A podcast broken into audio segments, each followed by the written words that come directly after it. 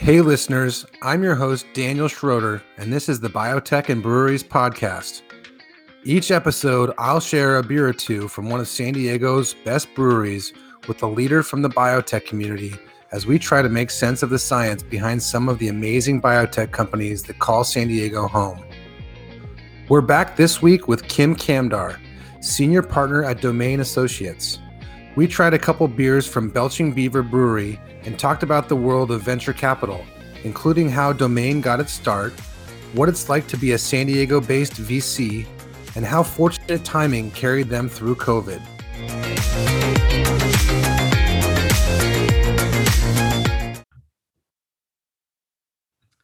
Kim, thank you very much for coming on the Biotech and Breweries podcast. It's great to see you. Oh, it's great to see you too, Dan. Thanks for having me. Yeah. So, um, you know, I'm, I'm excited to be able to, to catch up and um, kind of walk through some of your background and talk a little bit about what you do. But before we do, we got to get down to the good stuff. I sent you some beers from Belching Belching Beaver Brewery, which they make a variety of beers. Um, but today we've got the Just Be the Honey Blonde, which is a blonde ale, and then we've got their peanut butter milk stout which is a stout with obviously peanut butter and some chocolate kind of flavor to it. So it's a little bit different uh, take on the typical stout. So I was thinking we could start out with the uh, just be the honey blonde. And you're you're allowed to say no to this question, but are you a beer drinker? Do you do you occasionally have have a few beers? I do not, Dan. I have to admit that I'm not a beer drinker. I, I knew the answer before I asked, but I had to ask I, anyway. I'm, I have to admit, I can't even remember the last time that I had a beer. So, well, well this um, is good. I, being being in San Diego, it's obviously uh, there's a big brewery landscape in addition to the biotech landscape. Um, so now this is good. You're getting introduced to a new one.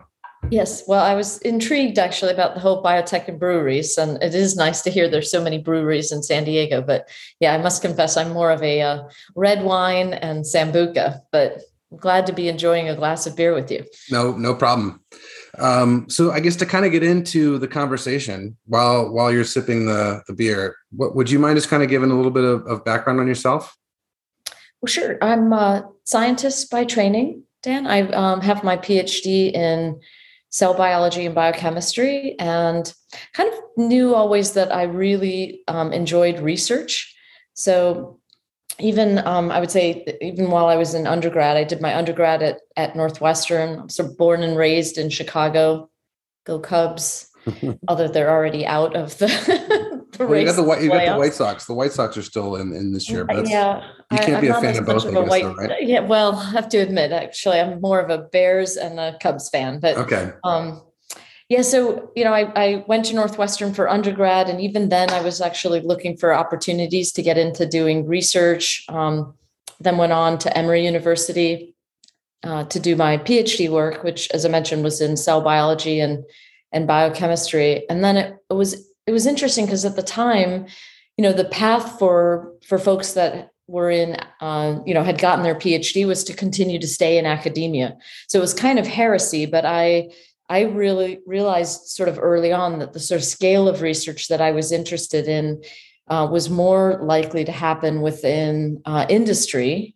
And I ended up uh, applying to a bunch of different um, industry uh, sort of opportunities and landed at uh, what was at the time Ciba-Geigy, but it was um, really uh, about nine months after was going to become uh, Novartis. So it was really a fascinating time and enjoyed actually sort of the transition um, into more, you know, it was still heavy core on the research side, but starting to get a little bit of a mix on the business front. I got it. Okay. And then what brought you to, you're now in San Diego. How, at what point did you make the move to San Diego, I guess physically, and then also uh, career wise? Well, I came out actually um, so i was in the east coast with novartis and ended up you know we were starting to think about um, establishing research foundations for novartis. And so the first opportunity that i got to come out here was really when we were building up what was at the time both the Torrey Mesa Research Institute and the Novartis, the, the sort of genomics uh, foundation for Novartis, GNF and I came out on sabbatical. So I was still running a research group in the East Coast, came out on sabbatical. At the same time, I was also, uh, you know, Novartis was sort of a type of firm that allowed you to kind of enough rope to sort of hang yourself. So if you were proactive about things, they would give you all kinds of opportunities. And myself with a couple colleagues had come up with a technology that we were interested in spinning out of Novartis. So I got a chance to make my first pitch on Sandhill Road while I was still a card carrying member of Novartis. And that's how I learned of the Kauffman program. So this was all ah. sort of happening at the same time. I kind of moved out temporarily or sort of while I was on sabbatical here in San Diego, was helping to get GNF and the Torrey Mesa Research Institute off the ground, but was also uh, getting an opportunity to kind of think about this new startup that was focused on kind of high throughput screening. And it was through that sort of effort that I ended up learning of the Kauffman program, which is an internship in entrepreneurship and venture capital. And I was lucky enough to get selected for the program. And so I was here, I would say, starting in about 99, 98 uh, for Novartis. And then in uh, 2003, ended up moving to Boston, where I was essentially working with one of the first sort of billion dollar funds that they were looking to deploy in, in healthcare, which was really uh, you know, it was really exciting, but you know, it was a very suddenly a very different kind of endeavor, but I, great I fun. Yeah. And it's a billion dollar fund. That's that's massive. So it must have been a large, a fairly large corporate environment still, and kind of you know, it wasn't it wasn't a, a smaller organization. I wouldn't imagine. Um, well, it was MPM Capital. So that's okay. I did my um, my Kauffman Fellowship with Nick Galakatos, who's now at uh, Blackstone, but it was really a very different kind of. there's eight partners and um, two offices. Um, you know, a, a, you know a full group. I mean, it was about 30 individuals that were looking to kind of deploy that yep. that uh, capital. It was a great training ground for me. I have to say, it was a wonderful experience. But I also realized that it was you know, especially as a scientist and kind of with more of my entrepreneurial sort of bent, it really wasn't you know the be all end all in terms of where I wanted to actually uh, end up from a career standpoint. So I really recognized that I liked more the the early stage parts of venture capital and sort of having the opportunity to sort of roll up my sleeves and help get companies off the ground. Yeah, and that's almost a perfect way of segueing because from your from the website, I think from when we talked before, one of the quotes that you guys kind of feature on your website is the best part of being a healthcare VC is having the opportunity to roll up my sleeves and work with passionate entrepreneurs helping to bring great science to fruition. So that's and so that kind of brought that way of thinking, I think, is what kind of brought you to where you are today, right? Yes, yeah, I was again really fortunate um, when I finished my fellowship. I, um, you know, came out, uh, got a chance to sort of meet some of the folks at Domain. I didn't know the firm at all, but they were looking to hire an associate, and I was really looking to sort of pick um, one of my colleagues at the time, Eckhard Weber, sort of pick his brain because he was very good at um, drug hunting and starting new companies based on drugs. He would travel around the world, particularly to Japan, long before it was fashionable. And you know, he had started going like every, you know, for about the, you know, 10, 15 years, he would go almost every quarter. So he had built a lot of great relationships and he was starting companies based on these drugs that he would find. So I met with Eckhard, and he's kind of a man of few words. So I didn't think our, you know, my interview, so to speak, was going very well. But I was really just trying to pick his brain on, you know, is there other opportunities like this to sort of get companies started? And I, I was really looking to be more of a sort of EIR at a venture fund. And turned out that, you know, he thought I could actually really help him. And I um, ended up, you know, uh, you know getting offered an opportunity to be an associate early on so this was in 2005 um, joined domain and uh, worked sort of part of like 50% of my time with Eckhard and 50% of my time with the other partners. And it was incredible. Great opportunity to get companies um, off the ground and uh, kind of roll up my sleeves. So we started a bunch of companies and, and I continued to sort of uh, grow uh, my expertise level and, and work um, with my colleagues at Domain and eventually ended up becoming one of the managing partners. That's amazing. That's great. It was fun. It was so, really fun. So I, there seems to be there's there maybe this is going away, but there's always been kind of a stigma from what I can tell in the venture capital world, where if you're not located in San Francisco, Boston, New York, you're kind of not viewed as being like you know a real player it almost seems like a lot of companies historically a lot of companies have almost felt the need to go up and kind of travel to those places when they're raising money has it been a challenge or, or has it been are there any advantages maybe to being outside some of those more traditional vc hubs it's a great question, Dan. And you know, even before I came to Domain, um, they had sort of contemplated all this, right? So the firm was started by Jim Blair. We had headquarters. You know, one of our offices is in Princeton.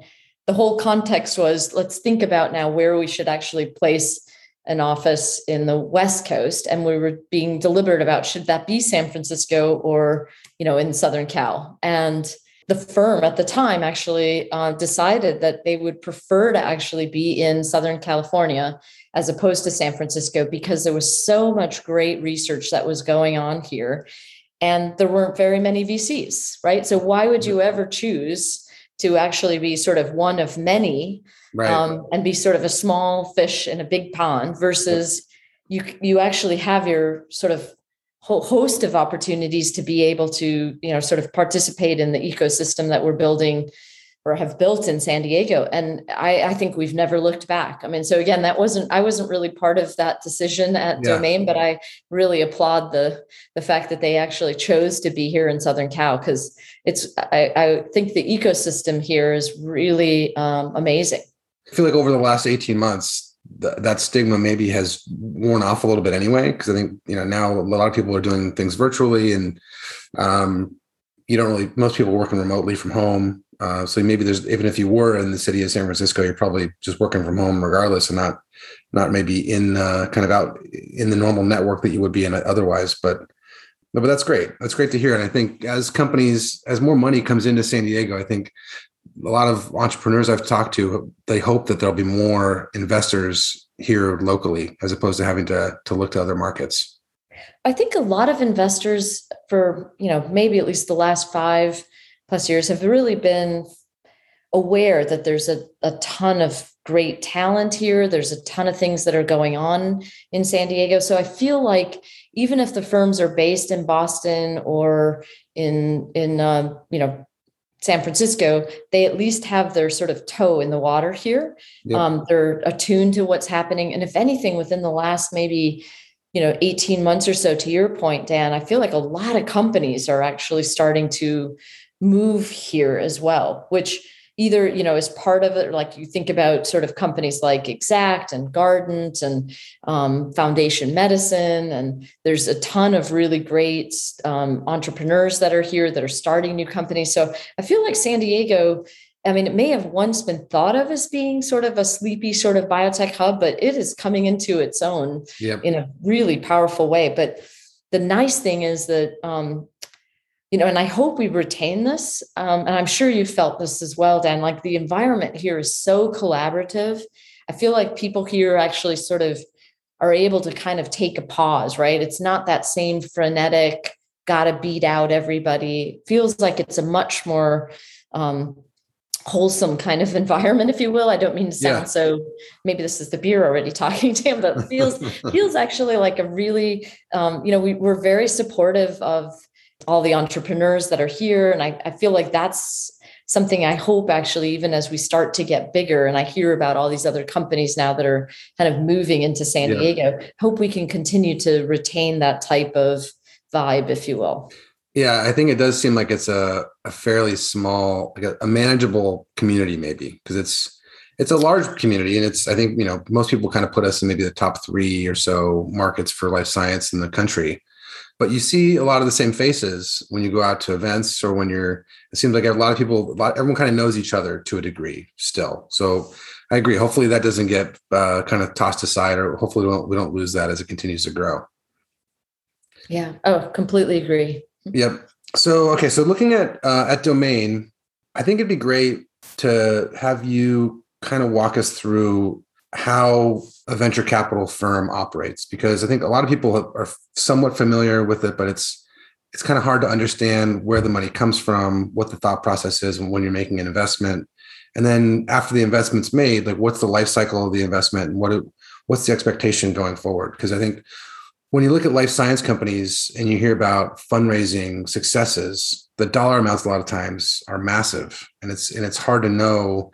You may not hear any news about success or an outcome for that company for for several years or even longer in some cases, and it's hard for I think the average investor or just the average individual to understand uh, how that works and kind of the logic behind the dollars that are going into these companies. So I guess the first question on that on that vein of thought would be like so how hard is it for a venture capital fund or firm like domain to raise money like and, and when you go out to raise money where where do you typically go to, uh, to raise? Is it is it individual like high net worth individuals? Is it family offices? Is it institutional money? Where, where does the money uh, typically come from when when a firm like yours is, is fundraising?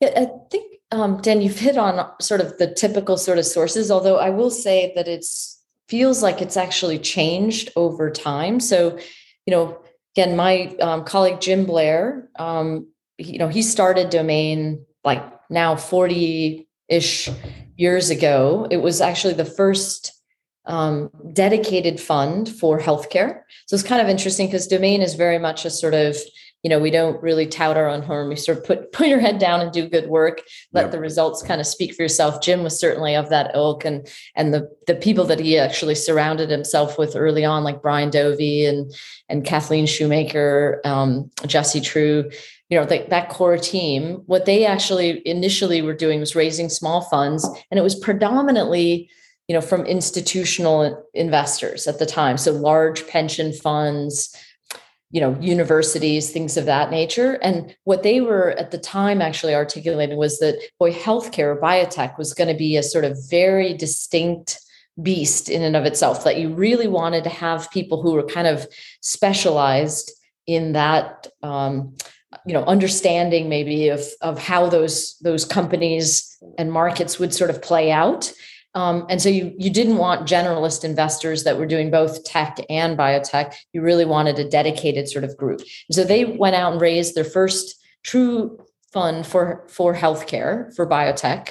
And I remember even asking when I joined Domain years and years later, decades later, um, you know, how Jim even picked the first funds, right? Because he had invested in Amgen as sort of an example of kind of the first company that you know one of the first companies in the first fund and he said you know the reality was there were no companies like it wasn't like there were hundreds like there are thousands yeah. plus to invest in like there are today but to get back to your question actually dan so what is interesting is that over time i feel like it's changed. So you know it was predominantly you'd raise the funds from the institutional investors or large you know sort of pension funds et cetera universities and and you would actually dedicate you know a particular fund to you know and maybe there would be you'd raise you know whatever amount of capital right? Initially we were for domain it was smaller funds. The largest fund we ever raised was 700 million. Our sweet spot is really about sort of 100 150 200 million for domain.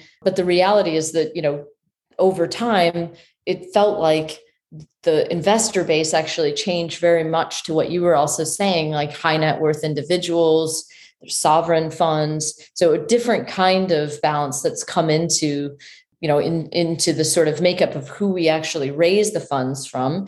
And we'd go out every typically about sort of three to four years and raise a new fund. So you still have you know activity going on at the previous fund that you've raised. You still have a number of those companies that you're looking to actually have good returns from. You use sort of your built up track record to go out and actually raise new capital and start a new fund where you're going to have another slew of companies that are that are just in that particular fund. So these are sort of discrete kind of funds with very discrete companies. You continue to invest in the companies over time but ultimately what you're really of course looking to do is return capital to your limited partners. And the only way that you can do that is if you actually are either able to get your company sold so there's an acquisition or you're able to get the company um, public on the you know have an ipo either on nasdaq et cetera. Yep. and over time actually either uh, sell the shares or distribute back to your limited. So kind of only two ways that we sort of win in this game which is you know your companies really need to reach to that level. And then what you're doing of course is returning that capital back to your limited partners and hopefully making a good return for them on that on that money that um, that you've actually been trusted with. So they'll want to do it again. yes, hopefully. yep. Um, and so, what what's the timeline look like? So, what is do different investors have different expectation with regards to the investment horizon? I mean, do some of them say, "Hey, we want to see some meaningful results within a couple of years?" Or some of them say ten years? Kind of what what is the expectation usually when you guys are are raising funds from those types of investors? I think for for biotech, I think most investors that understand the biotech landscape realize that it's five plus years. Um, you could get lucky and have a company get acquired uh, early on, some proof of concept or maybe some initial clinical data. But generally, the funds are actually a fairly long time frame. When we're saying you know five plus years that really means that your funds actually are typically going to last for you know 10 plus years so you, you'll start off with a structure where it's a 10 year fund then you go out and ask your your limited partners for extensions on the fund.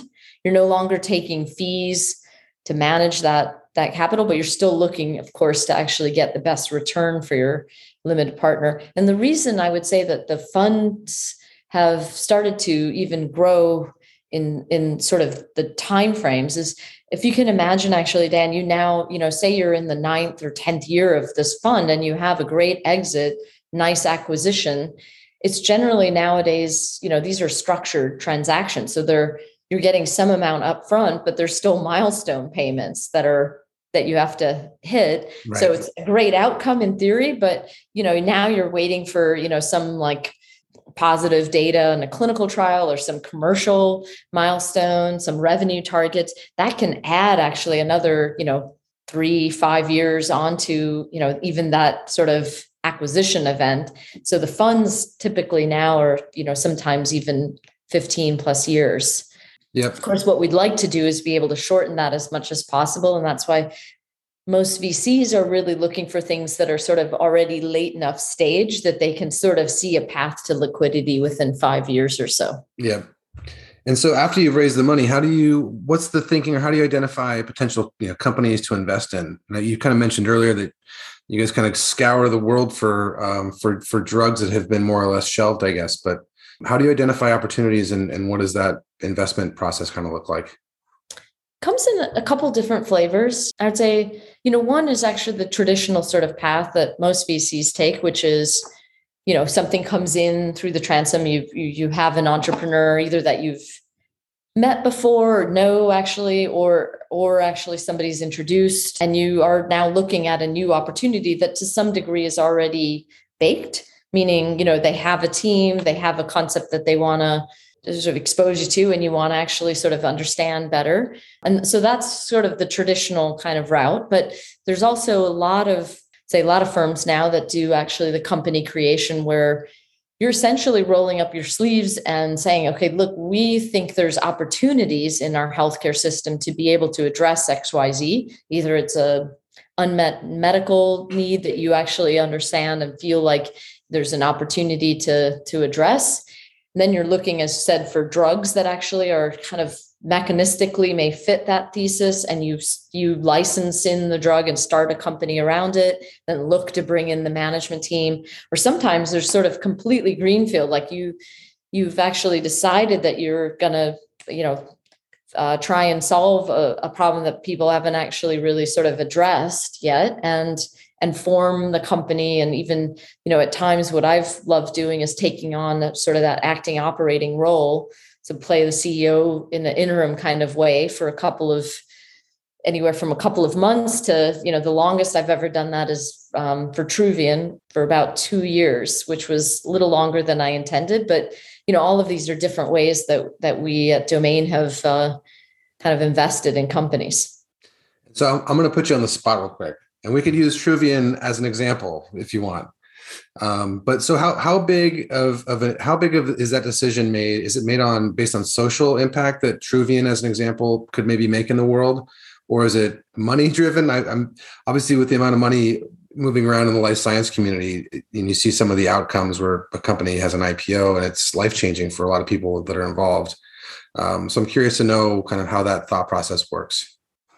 Sure. Well, a lot of the thought process um, for Truvian, and I think it it sort of hangs true for for most deals that we are involved in, in, in one way, shape, or form. It's largely about both the opportunity, but also the team.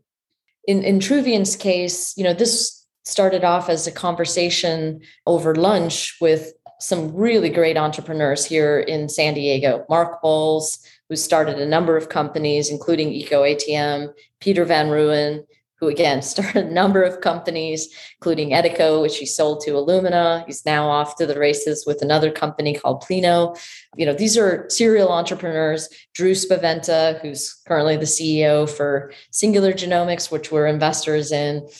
You know, great group of folks. And they had actually during the time frame when they were uh, hearing about you know or, or, sort of involved in eco atm were hearing from the retail side that, retail was really interested in more automation particularly for healthcare and and so they mentioned that to me at lunch and I, my immediate reaction was gosh why are you guys n- not working on this that was the first time that i had ever heard retail and healthcare in the same sentence. Yeah. This was, mind you, Dan, this was in 2015, right? It was before anybody was really sort of thinking about, you know, what might be sort of art of possible in terms of healthcare in the retail setting. It was before Theranos as well. Um, and so, but it was really largely, you know, when we were at Domain, we, you know, what I was really excited about was actually understanding that there was a real pull from a potential sort of you know thinking about like the way the the landscape would evolve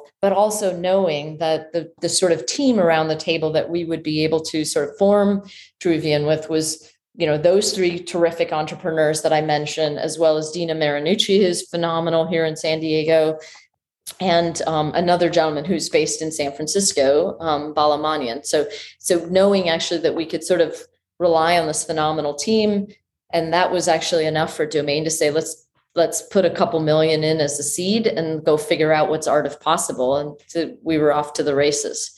But that's often actually the starting point. It was not, we were at the time not even thinking about healthcare in the retail setting. We weren't sure. hunting around for anything. It was just an incidental sort of, you know, I'd known those guys for a while, had co invested with them in some things, was really looking to uh, continue to sort of you know enjoy the sort of camaraderie that we all had and and lo and behold we actually launched a, a, brand new company that's really doing phenomenal right now so i'm surprised you said theranos in there because i i've heard that that's known as the t word in the life science community it's like you don't want to say that word because it's you know there's of all the negativity that comes with it but it's been a, a, really fascinating story to watch unfold especially lately in the in the uh, the courtroom i guess but all right, so we're going to push pause on the conversation because it's time to try beer number two. So, yes. beer number two, as we said earlier, is the peanut butter milk stout.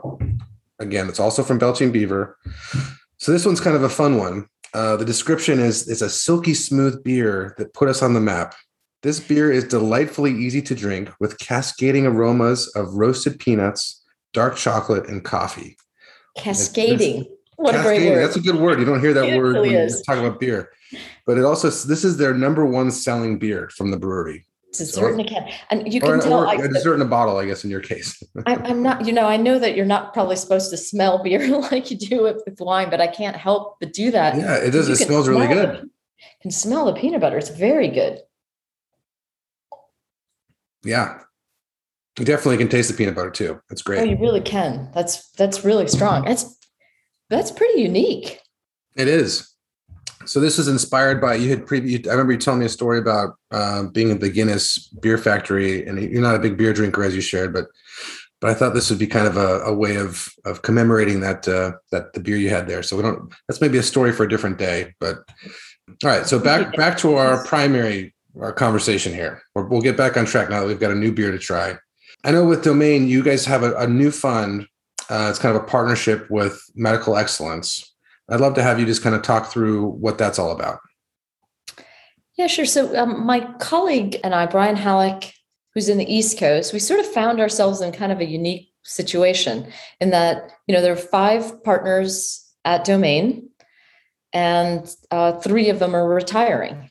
So Brian Halak and I were sort of like, well, we really love what we do. What shall we do going forward? Should the two of us actually raise a, a new fund under the domain, same domain banner, and that would be, you know, domain 10.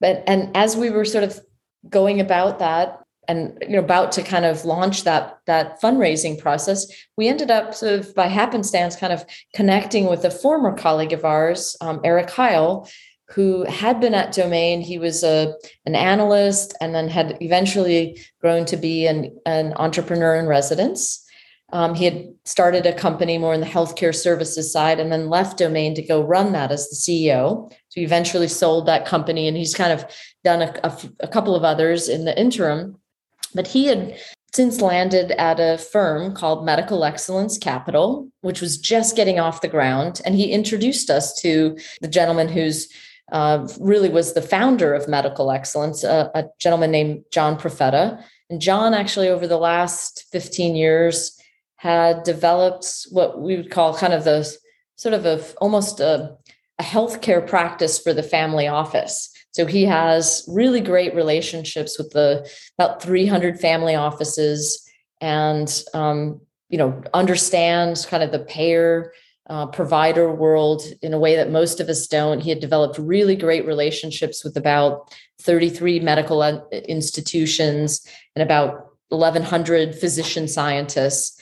And one of the family offices came to John sort of around, I think, early 2020 and said, you know, what you've developed is a potentially really great foundation for a venture fund. And John kind of thought about it and said that would be something he'd really be interested in, you know, if he could actually find the right team. And and when Eric and John and Brian Halak and I um, and, and Joni Mancini, who's our CFO. Joni's actually worked with John for gosh, over 20 years as well.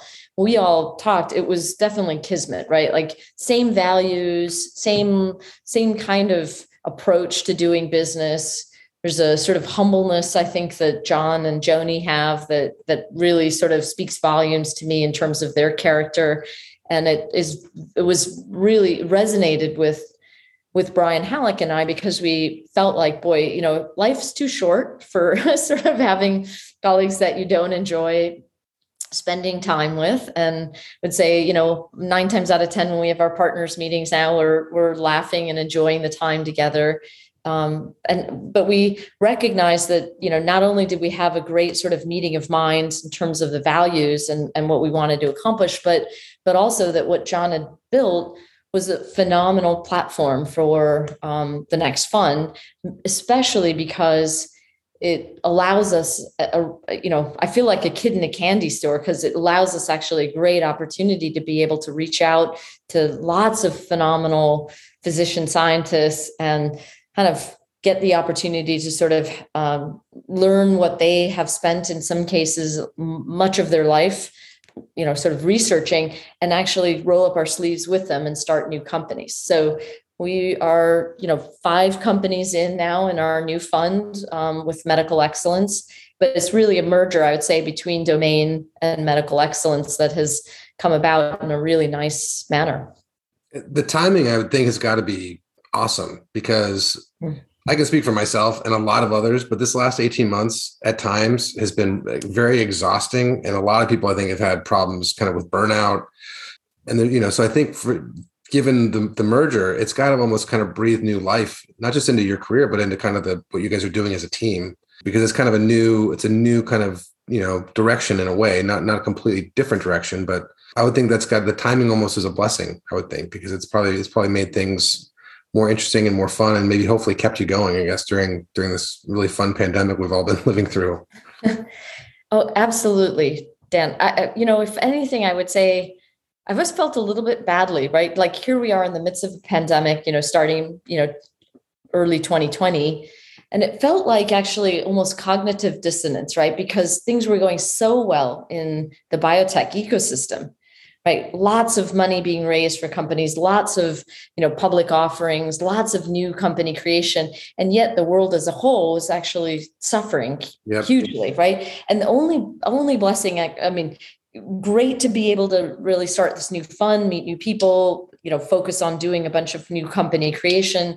It's also been nice to be able to see i would say that you know the again the larger biotech ecosystem has played a huge role i think in trying to address um, the challenges on the pandemic what's been lovely to see is you know not only kind of the successes of course of BioNTech you know diagnostics has played a huge role in terms of being able to really sort of deliver opportunities and it's i think shown a nice light on what is art of possible in science and and the role that diagnostics can play sort of globally. Um, I think the fact that there's huge disparities in the healthcare system, again, this is an an opportunity for us to actually do better as an ecosystem and ensure that you know when we're actually talking about delivery of healthcare that we're doing so in a way that is that is you know provided across the basis and not just concentrated in a few pockets. So so you know i would say it's been thought provoking actually being living through this pandemic feeling like there's actually um, you know great opportunities for us to make contributions but almost sort of an awesome kind of responsibility as well that i think all of us globally feel in the biotech ecosystem have have um, stepped up and it's uh, been great to see yeah no, agreed. Absolutely. With the, with the new funds, are you, are you guys still still fundraising? Um, yes, we are still fundraising. Although I will say that uh, from a regulatory standpoint, I'm not supposed to comment on that. not trying to be funny I, here, but I like think I knew that. The, I think I should have known that. yeah, no, well, it's okay, funny, right? So I won't, they, they, I yeah, uh, I don't we will, we will change direction a little bit to avoid getting you into regulatory trouble. I definitely don't want to run afoul of the SEC, but um, yes, we, we're um, excited about the potential. I think we're uh, going to end up with probably about somewhere between maybe 12 to 15 companies in the new fund. And it'll run the gamut of, you know, I would say probably about five to six of those will be ones that we actually create ourselves. And then a couple, just for sort of fun balance, a couple of them will be sort of later stage Series B type opportunities, but the vast majority will be sort of seed Series A and and a, a, bunch that we will actually create ourselves. So it's it's a really fun opportunity. You know, you being in San Diego, does San Diego get more focus from an investment perspective? Is there I I hope, and I think the San Diego community hopes that most of that money goes into San Diego companies. I know that's it's kind of hard to predict, I'm sure, in a lot of cases, but um, does, does it seem like, I guess, over the years, more of the investment dollars that you've placed have been into San Diego companies, or is it kind of spread around geographically? Well, I um in our last fund at Domain, I created four companies, all of which are actually here in San Diego.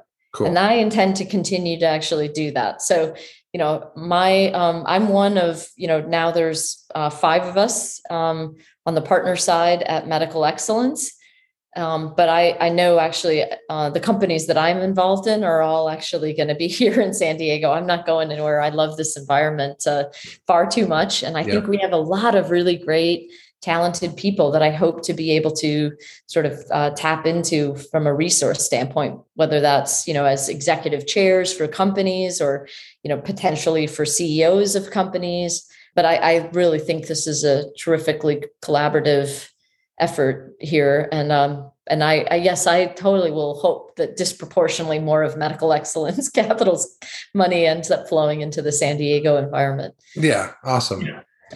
All right i think so that that's kind of the majority of what i kind of had envisioned us covering um, really important question real quick do you have a favorite between the two beers is there one that you oh. think is like the the winner Oh, hands down, the the peanut butter milk stout. It's just so unusual, isn't it? Yeah, it's yummy. Yeah, it's great. really got a great taste. After drinking something heavy like this, though, I'm definitely going to have to go hit the squash courts to burn it off. yeah. Anything else that you think you, you would want to share, either about you know the company or about maybe the San Diego kind of life science landscape in general? Great questions, actually, Dan. How do you see the San Diego market evolving? I mean, if I'm allowed to sort of turn the tables, if you will. Yeah, well, I have no science background, so I kind of um, have maybe a more basic uh, perspective, I guess, than than what you or many others in the life science community would have. But it's interesting, I guess, to look at the last 18 months. The San Diego economy may be kind of similar to the the national economy as a whole. I think people were starting to get a little nervous that we kind of are maybe seeing a little bit of a peak financially nationally, and then and then the pandemic kicked in and we saw initially, at least, some major financial problems and some turmoil. And it's since then has turned around, and we've seen a run up in you know real estate values, which that's basically a result of of people coming down from the Bay Area and other areas where now they can work remotely, and, and so there's been maybe been some people deciding to relocate to San Diego. But it's been it's been interesting. I think there's a lot of companies that have I think from my perspective have have struggled with the the new world that we're in and there's some that have really been able to pivot or kind of you know benefit from it in some cases so i think it just kind of depends on certain industries have definitely or certain sub industries have done a lot better than others but i think the ones that have done well i think are much more nimble and will come out of this probably stronger than than than uh, they would have been otherwise uh, time will tell you, you know better than me but i think um, it seems like there's definitely also been a, an increase in, and there hasn't been a shortage of money flowing into to the healthcare and life science industry. I think the the yeah. the uh, vulnerability this is kind of brought to light with in general, I think has has made it clear that there's a lot of need for investment and research and and a lot of growth in in this industry for sure. So that's that's my take on it. you know, one thing that you said, which I think really resonates, Dan, is that in the past when people would talk about kind of downturn on the economic front um, the difference i think though was that say like you look at sort of you know the 2008 sort of financial um, crisis a lot of companies actually struggled at that time um, but they hadn't they, they hadn't sort of filled up their coffers in the same way that that you know the the life science companies have been able to do so um, in this current sort of last what 18 months or so and so yeah. i feel like even if there is actually a sort of a, a softening of the markets if you will or a downturn the, the interesting dynamic is you're going to have a bunch of companies that have raised hundreds of millions of dollars. Like that's a different kind of of um, scenario than we faced in previous sort of downturns of the market, and and I think that's going to be really interesting to see play out because those companies have all the capital that they need in order to be able to sort of get to this sort of next level, which you know will allow them kind of both grow into valuations but i also think some will use that capital to actually instead of just growing organically will actually look to sort of acquire new technology which means that it'll keep the m&a kind of cycle still um, pretty frothy which again will i suspect be a very different kind of uh, sort of landscape than what we have been you know what we faced in sort of previous downturns. I mean, everything is sort of cyclical, yep. and that's one thing I think that's kind of nice. Like you know, having been at Domain for last kind of 17 years, but certainly having the experience of somebody um, like Jim Blair, who's been at it now for you know four decades plus. The markets are always cyclical, and you sort of have to kind of prepare for that type of of um, ups and downs. But the reality is that this sort of, you know, any softening or downturn is going to look, I think, different because the companies really have their coffers filled up pretty dramatically. Yeah. This is almost a case of the haves and the have nots in a way, because there's some companies maybe that have more funding than they're going to need, while there's others maybe that that maybe you're in a sub industry that's not getting as much attention and are maybe struggling to, to raise money. So do you think there's any truth to that?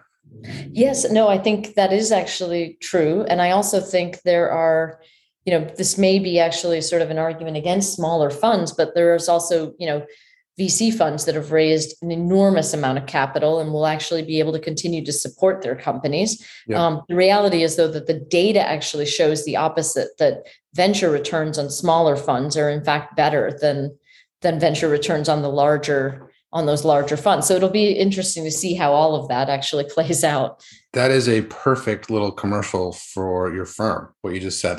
what a what a good way to end. no, no, yeah, that's that's good. But um, so I'll have to I'll have to cut that part out and make sure that part. If, no, if people listen to the podcast, overall awesome. But if you're only going to listen to 30 seconds, that might have been the blurb to listen to right there. well, awesome. Well, Kim, this has been so much fun to to catch up with you. I really appreciate you doing this. Yes. Well, thank you so much, Dan. I enjoyed this a lot. I hope some of it is usable. this was really this, great. This whole thing has been fascinating for me, and hopefully it will be for others. So, so thank you. Thanks. Thank you so much for listening. I hope you enjoyed the conversation with Kim. To be kept in the loop on new episodes, please visit biotechandbreweries.com. We'll see you again soon.